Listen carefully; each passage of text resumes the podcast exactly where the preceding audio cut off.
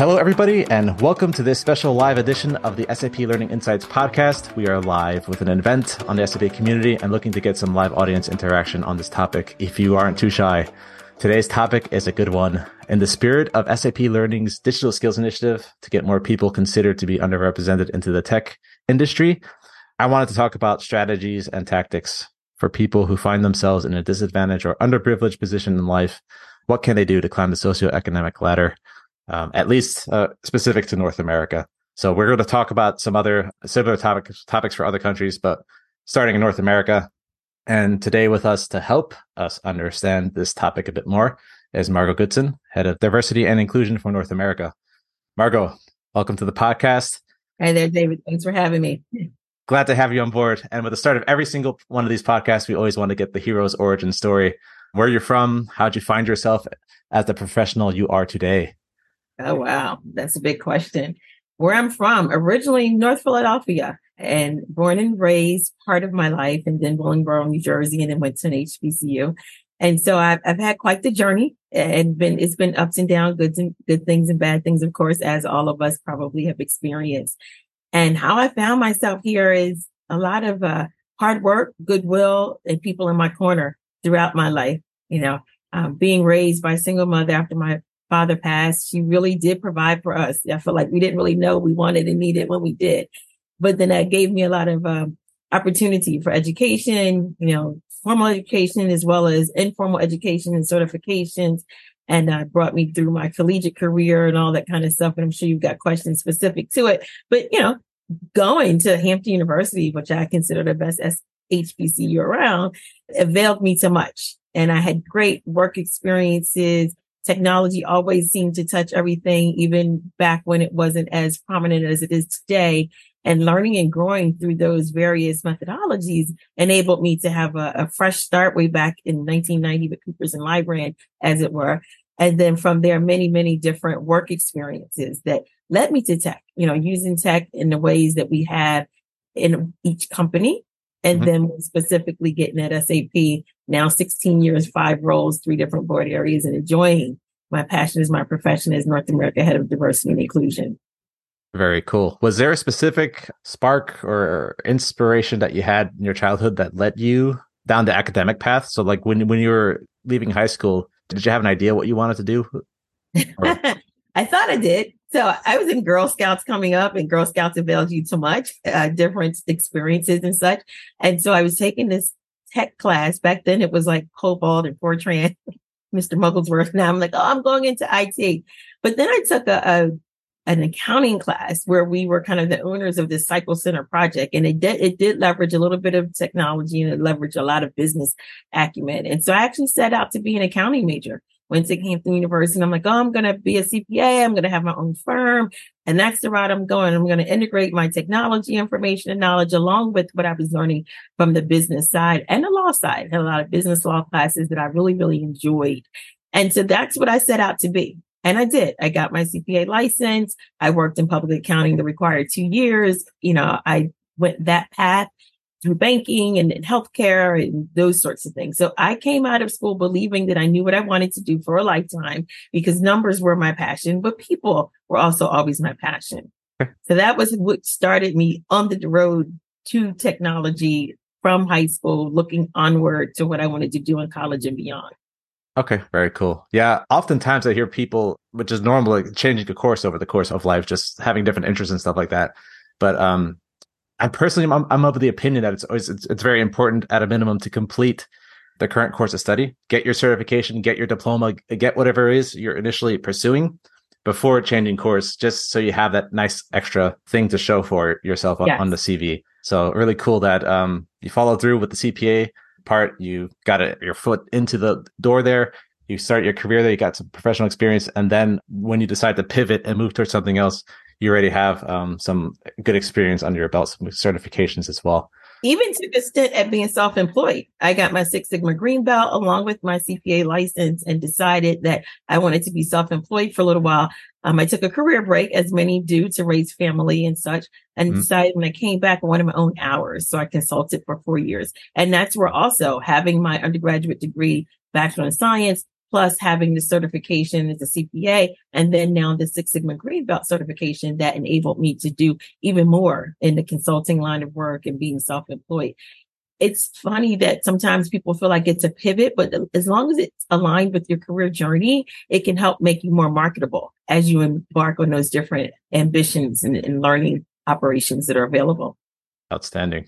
So, in the spirit of the, the goal of the podcast, w- would you say that you found yourself at a significant disadvantage growing up, or uh, did you consider that you've moved up uh, through the socioeconomic over the course of your life? I would definitely say I moved up. I would say I did start out feeling a significant disadvantage. You know, um, the surroundings that I was in in North Philadelphia, that it didn't feel like there was a lot of opportunity when I looked around at, at, at some of the circumstances. However, I did see a lot of hardworking people, and I understood very early that if you had talent and abilities and you worked hard, it could potentially lead you along the way. And um, based on my grades and academic success, I was placed in an academically talented program, which gave us different access to different mm-hmm. workshops and and and uh, leaders that helped us to understand how to grow within our network and of peers as well as mentors and sponsors even at an early age so i feel like i did have some disadvantage in the beginning, but then my mother moved us to a new neighborhood in New Jersey, in Willingboro, New Jersey, and I was exposed to different programs. I was a part of this club called the Zantu Women, which was a business club.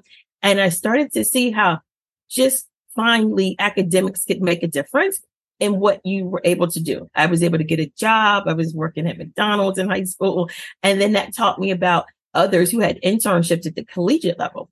So that really helped me too. So climbing up the socioeconomic ladder came from, you know, working and going to school simultaneously, having internships at, at, at uh, Ortho Pharmaceutical and being the first in my class to get an offer for after college at Coopers and Lybrand. And I was able to secure that. And every job I had, I made sure I did two things outside of my core role.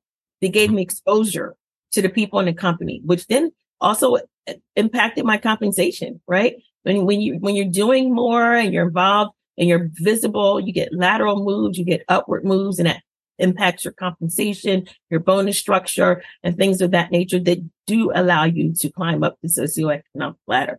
And I will say, I never thought I'd send all three of my kids to private high school and already put two through college with one in 11th grade about to go soon.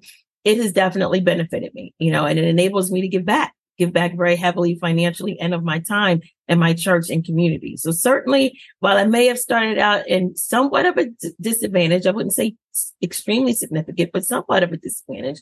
I'm grateful and blessed by all the things that I've been able to do over the years as I climbed that through the corporate ladder, sometimes upward, sometimes lateral. We have to be open for that. Um, but then also just in some ancillary investments and things that I was able to do that you learn from the different exposures along the years. Okay. Yeah. So really important to look outside of what's familiar, maybe, and draw yes. inspiration from uh, what other people are doing, and maybe putting together your own your own map from different places of the world that you've experienced and seen. For um, sure. Mm-hmm. And when when somebody is is approaching academia, so going back to like the the transition, jumping from high school to university, me personally, myself, um, I was amongst the first to to actually achieve a college education in my family. Mm-hmm. Um, I joined the U.S. Army; they paid for it, and um, I found myself at a at a private university in Germany, surrounded by a lot of very wealthy students who what I felt like were sort of groomed from very early childhood to be in this university environment, and sort of felt like a, a fish out of water, so to speak. And this was a really intimidating experience for me uh, at the time, and I think it'll vary a lot according to one's circumstances would you be able to share any tips for people facing this prospect for the first time, like jumping into this alien world of t- tweed sweaters and uh, tweed jackets and uh, well-to-do students to your, uh, to your left and your right?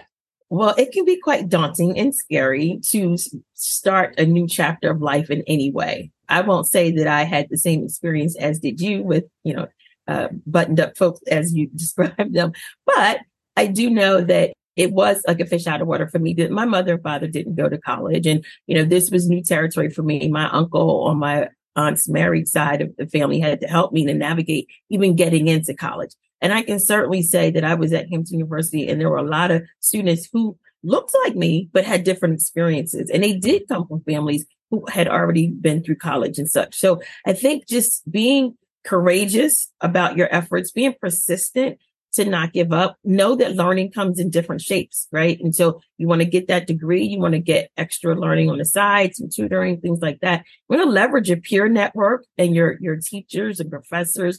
You want to lean on mentors, coaches, sponsors as much as possible, even at the collegiate level. You know, it's, it's something to be said for following through with your dreams and not giving up, right? You want to make sure you're taking classes that are offered by a university, but looking for those outside certifications. I mean, let's face it, college isn't for everyone. So sometimes you can get that academic uh, learning and be in a continuous learning mode in other ways in certifications like we have here and certifications like community organizations operate with we used to do a, a, volunteer tax service as part of our accounting rotation in the community. And that helped us learn how to do the taxes even better because we were learning it in class and applying it out in the community. So look for those various ways of achieving that academic rigor and excellence and to be visible because that's going to help you with your journey as well.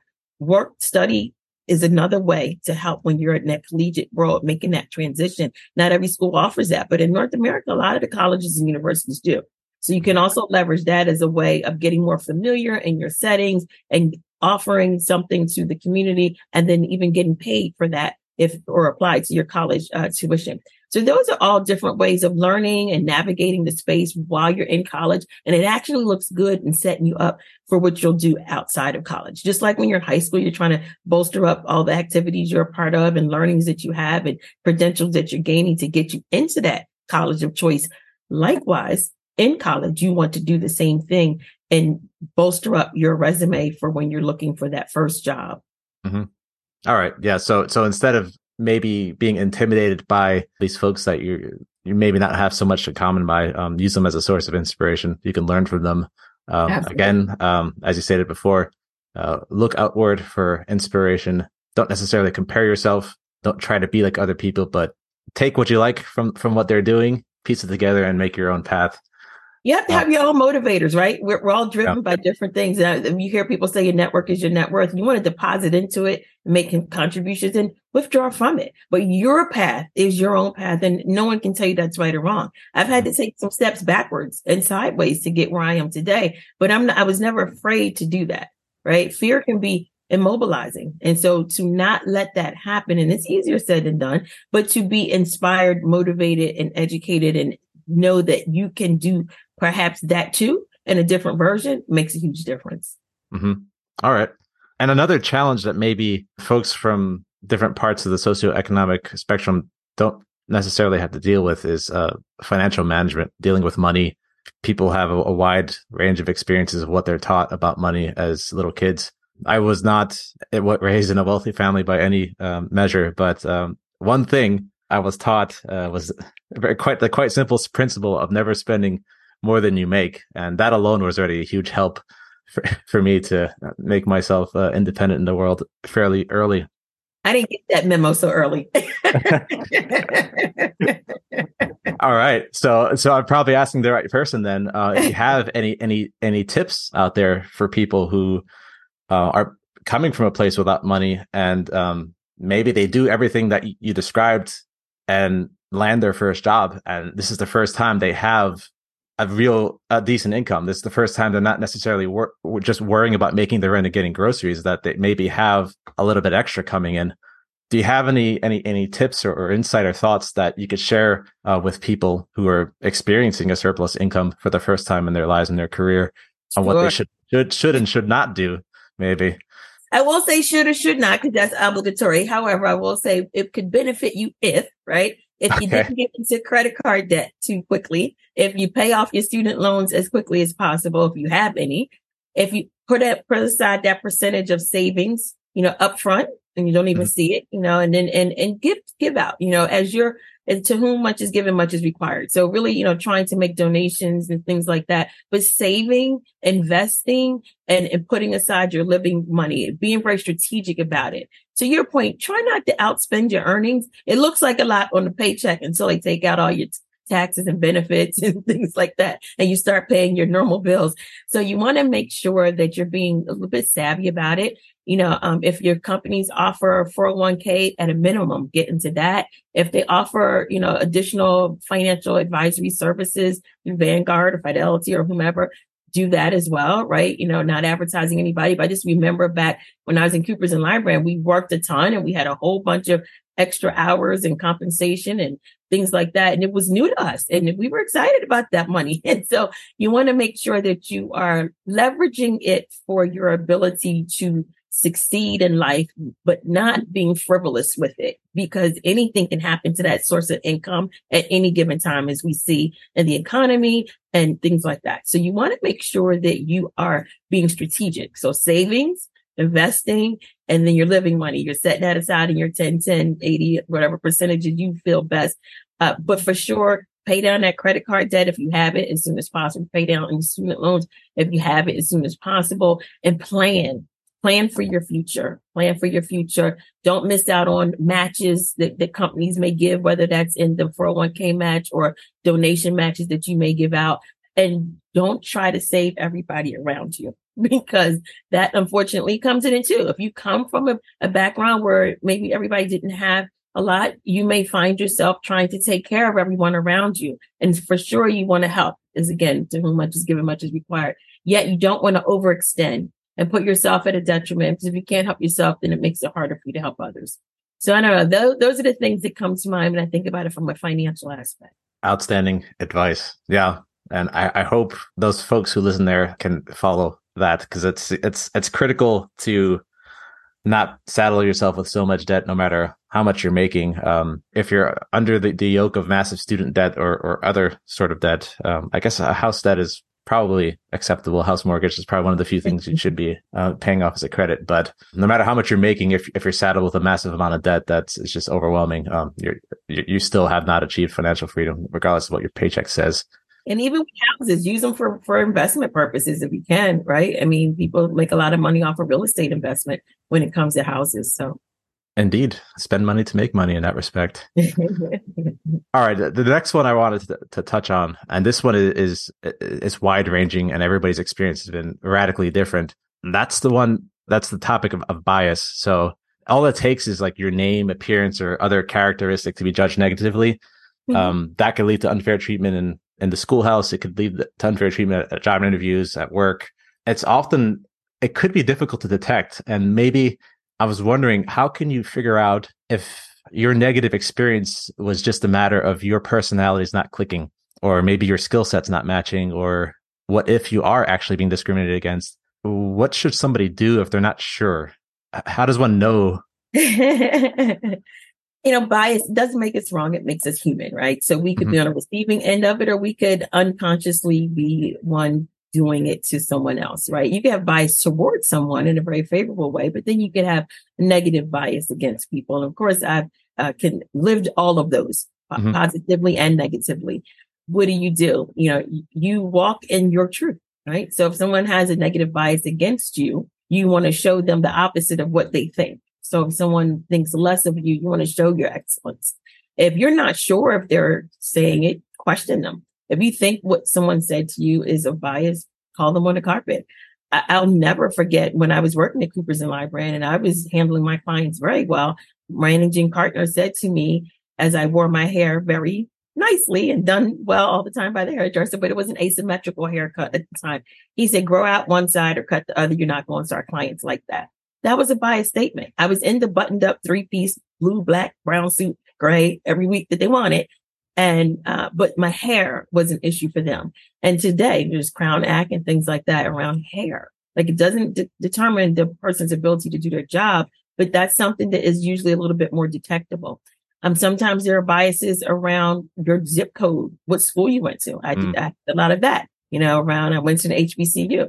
When everybody tries to get into our HBCUs, even if they're not historically black themselves, right? And that's historically black college university they see that education is just as good, just doesn't cost as much. So there have been some people who, oh, I'd rather Ivy League, I'd rather this school or that school. And there's nothing wrong with people having preferences, but it is if you're using it to disadvantage someone's experiences and opportunities for the workplace.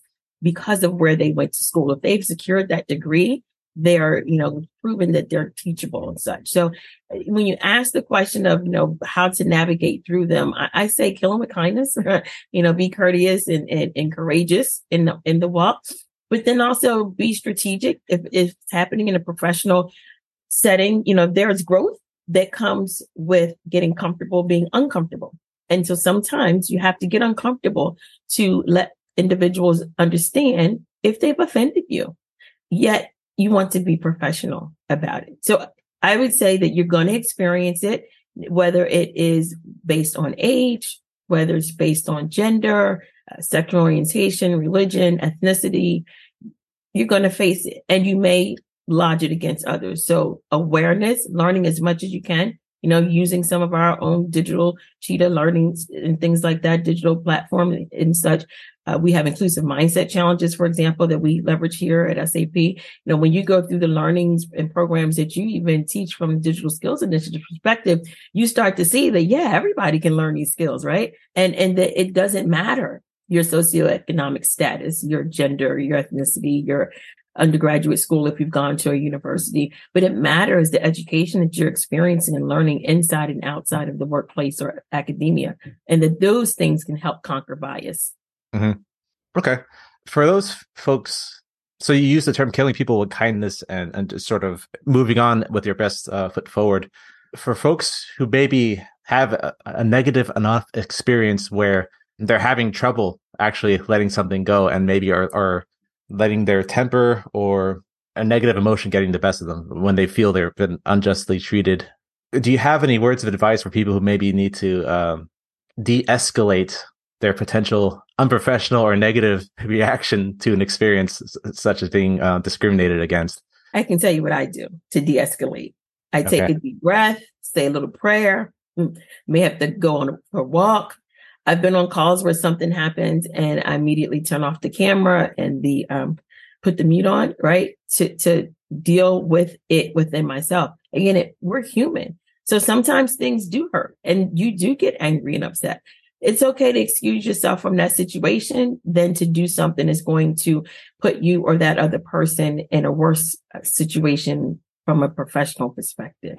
You know, I advise people to understand their own triggers and perhaps not, you know, do the best they can to not get into some scenarios. Sometimes we put our own selves in the way of friendly fire and, and, and other things that happen and, and we don't realize. So I think when we find ourselves in those situations and we've escalated and then also know, you know, to, to calm down, but then also know if you have reporting mechanisms and systems in place within the company or within this, the academia to report what has happened to you and to have maybe um, intervention in that process, right? And so you have that ability in some scenarios to have a mediator, if you will, to help go through different scenarios with you. Uh, we have a lot of learnings even internally around is it okay and such, and then being able to go to an ombuds or a people compliance person. So there are ways that you can maybe get yourself out of that situation in the moment, right? Mm-hmm. Deep breath, shut off the camera, walk away. If it's in person, come back to them, you know, ask you know, this really did bother me. And I want to make sure you meant it as you said it before I address it in that way. And, and, and then go from there. We're, we have to remember, particularly in professional settings, it's not personal, it's business. And if somebody attacks you personally, you have the right to have a remedy from a business perspective. And if it's in your personal life, then you may handle it a little bit differently. But I do still encourage de-escalating one oneself first is important. We can only mm-hmm. control the controllables. So I really can't control what you do or how you act, but I can control how I respond. Mm-hmm. Okay. Sounds good. Deep breath, walk away, shut off camera and mute if you're online, right? And for me, take a walk or pray, you know, but whatever works for you as a de-escalation mode is definitely better than getting yourself in trouble in work or, or even worse out in the personal life where it might be a legal situation that comes about. Mm-hmm. Okay.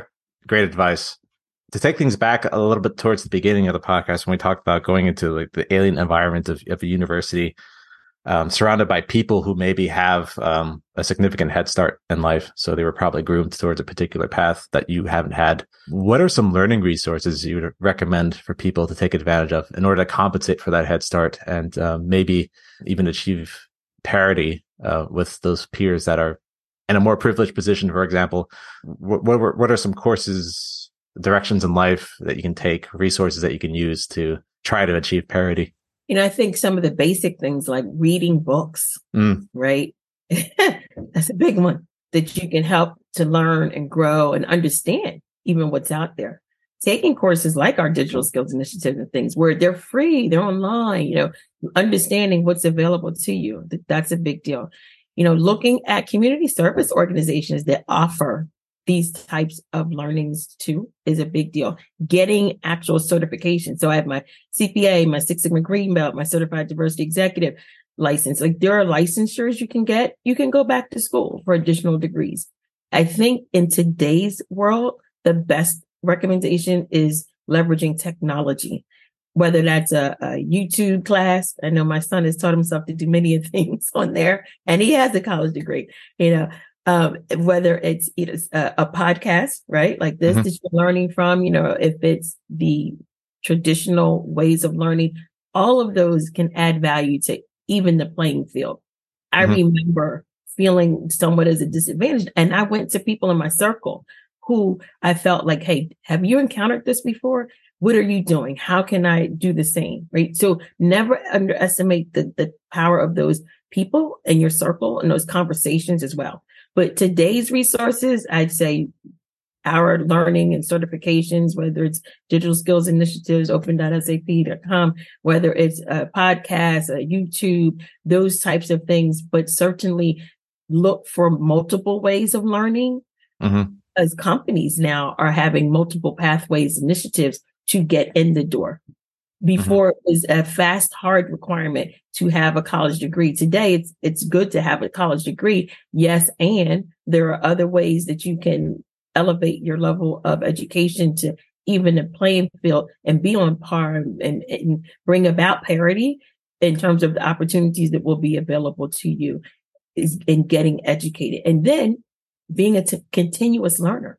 So even once you do have it and you're achieving your initial baseline level of parity in the workplace or in the entrepreneurial experience, that you are also a continuous learner and advancing your career.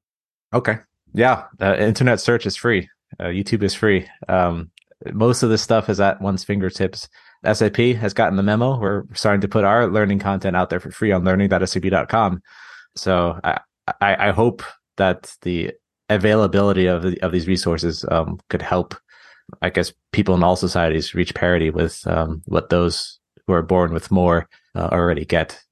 And I can say, as head of North American Diversity Inclusion, I've been very intentional to work with our ecosystem internally and externally and our other DNI practitioners to really force this information out that we have from SAP from a digital learning perspective at the high school level mm-hmm. and the college level, right? Because we have to get there younger and younger. I mean, we even met with some middle schoolers a few weeks back, and we're going to be hosting some next week. Um, it, it's really important to get in front of the, the, students earlier because if they feel like they have a shot at being on parity, you know, being on par with others and bringing parity about in their lives and advancing themselves outside of their current circumstances, that's very important, right? Mm-hmm. Earlier in, in life. And, and, specific to um to SAP, and it's you mentioned a digital skills initiative, Open SAP. What is your tips or what are your what is your advice to folks on who are on the outside who um, don't even know what SAP is to start and maybe consider entering the SAP ecosystem? What, what would be some of the first steps somebody should take? Go visit the website. Register for for some of the courses that we are offering for free and boot camps and things that are out there joining our talent community. Um, if you're in college, you know, taking some tech classes and courses. But I will say, I've been at SAP 16 years. I'm, I'm not a tech person, but I'm at a tech company. So understanding transferable skills, mm-hmm. you know, joining our talent community, going to the website, coming to our events and activities that you see that might be open in community, um, for sure signing up for our free boot camps and classes and things like that that are offered you know looking at some of our schools. Uh, we have a university alliances programs where our sap curriculum is actually taught in some of the colleges and universities. So that's another way in that people don't always realize if they can take advantage of that out there in the ecosystem that that's something that would get them even closer to an opportunity at sap and then again leveraging your network and understanding the the process to to join our talent community and upload your resume and get some some advice in, around where you can use your transferable skills and being persistent. Mm-hmm. Being persistent. But I love the boot camps and things are being offered because that's going to give people, even if they're not students, but even professionals are looking to advance their careers and pivot their academic learnings and such to, to advance the skill sets, make themselves more marketable. And that'll help them get in the SAP. And of course, working on our customers and partners, that that's something that I've seen people do to help get themselves closer to SAP. I met a woman who had been trying to get into SAP for years. And um, she ended up doing so by way of working at a partner for a little while and then coming to SAP. So I'll say there's many roads to mm-hmm. the journey and many experiences that one can have. Okay, excellent. As we approach the end of the podcast, uh, I always want to, and maybe possibly go into Q and A so we have a couple people on as guests here. I always want to collect some some final words of wisdom for our listeners out there who mm-hmm. might be interested in in joining SAP the SAP ecosystem or, or just are trying to trying to get ahead um, or whatever uh, endeavor that they're currently uh, pursuing. Um, what would be your, your your words of advice to them out there? So my words of advice would be to be open to opportunities. They mm-hmm. come in different ways, shapes, and sizes, right? be aware of challenges and be adaptive to those challenges and changes and circumstances that you you might face. Um, another thing I would say is identify your own motivators and drivers, making sure that they are aligned with your long term trajectory and that you're on course to do it. Mm-hmm. Uh, have a personal board of directors, so both you know uh, internal and externally, personal, personally and professionally is very important. And that being a continuous learner, I want to come back to that because I think that is so very important to understand that you, you know, you learn on the job, you learn with formal training, you learn ad hoc. And then lastly, I think, you know, when you think about climbing a ladder of any sort, you want to, in the career world, I'll say, you want to know that there is more than one way to reach the top. So mm-hmm. you, you move upward, you can move sideways. You know, you think about a rock climbing wall. There's a lot of different ways to get to the top. So I think understanding that and navigating that and being willing to go through those different moves up, down, and sideways will go a long way to achieving your goals. Yeah, and not not being deterred when you need to take a detour sometimes. No, not at all. It's just a new way. Awesome. all right. So thank you, Margot, for your time and your expertise and your experience and sharing your story. Thank you for having me. Uh, until next time, everybody, thanks for listening and have a great day. Bye. Save it. Bye bye.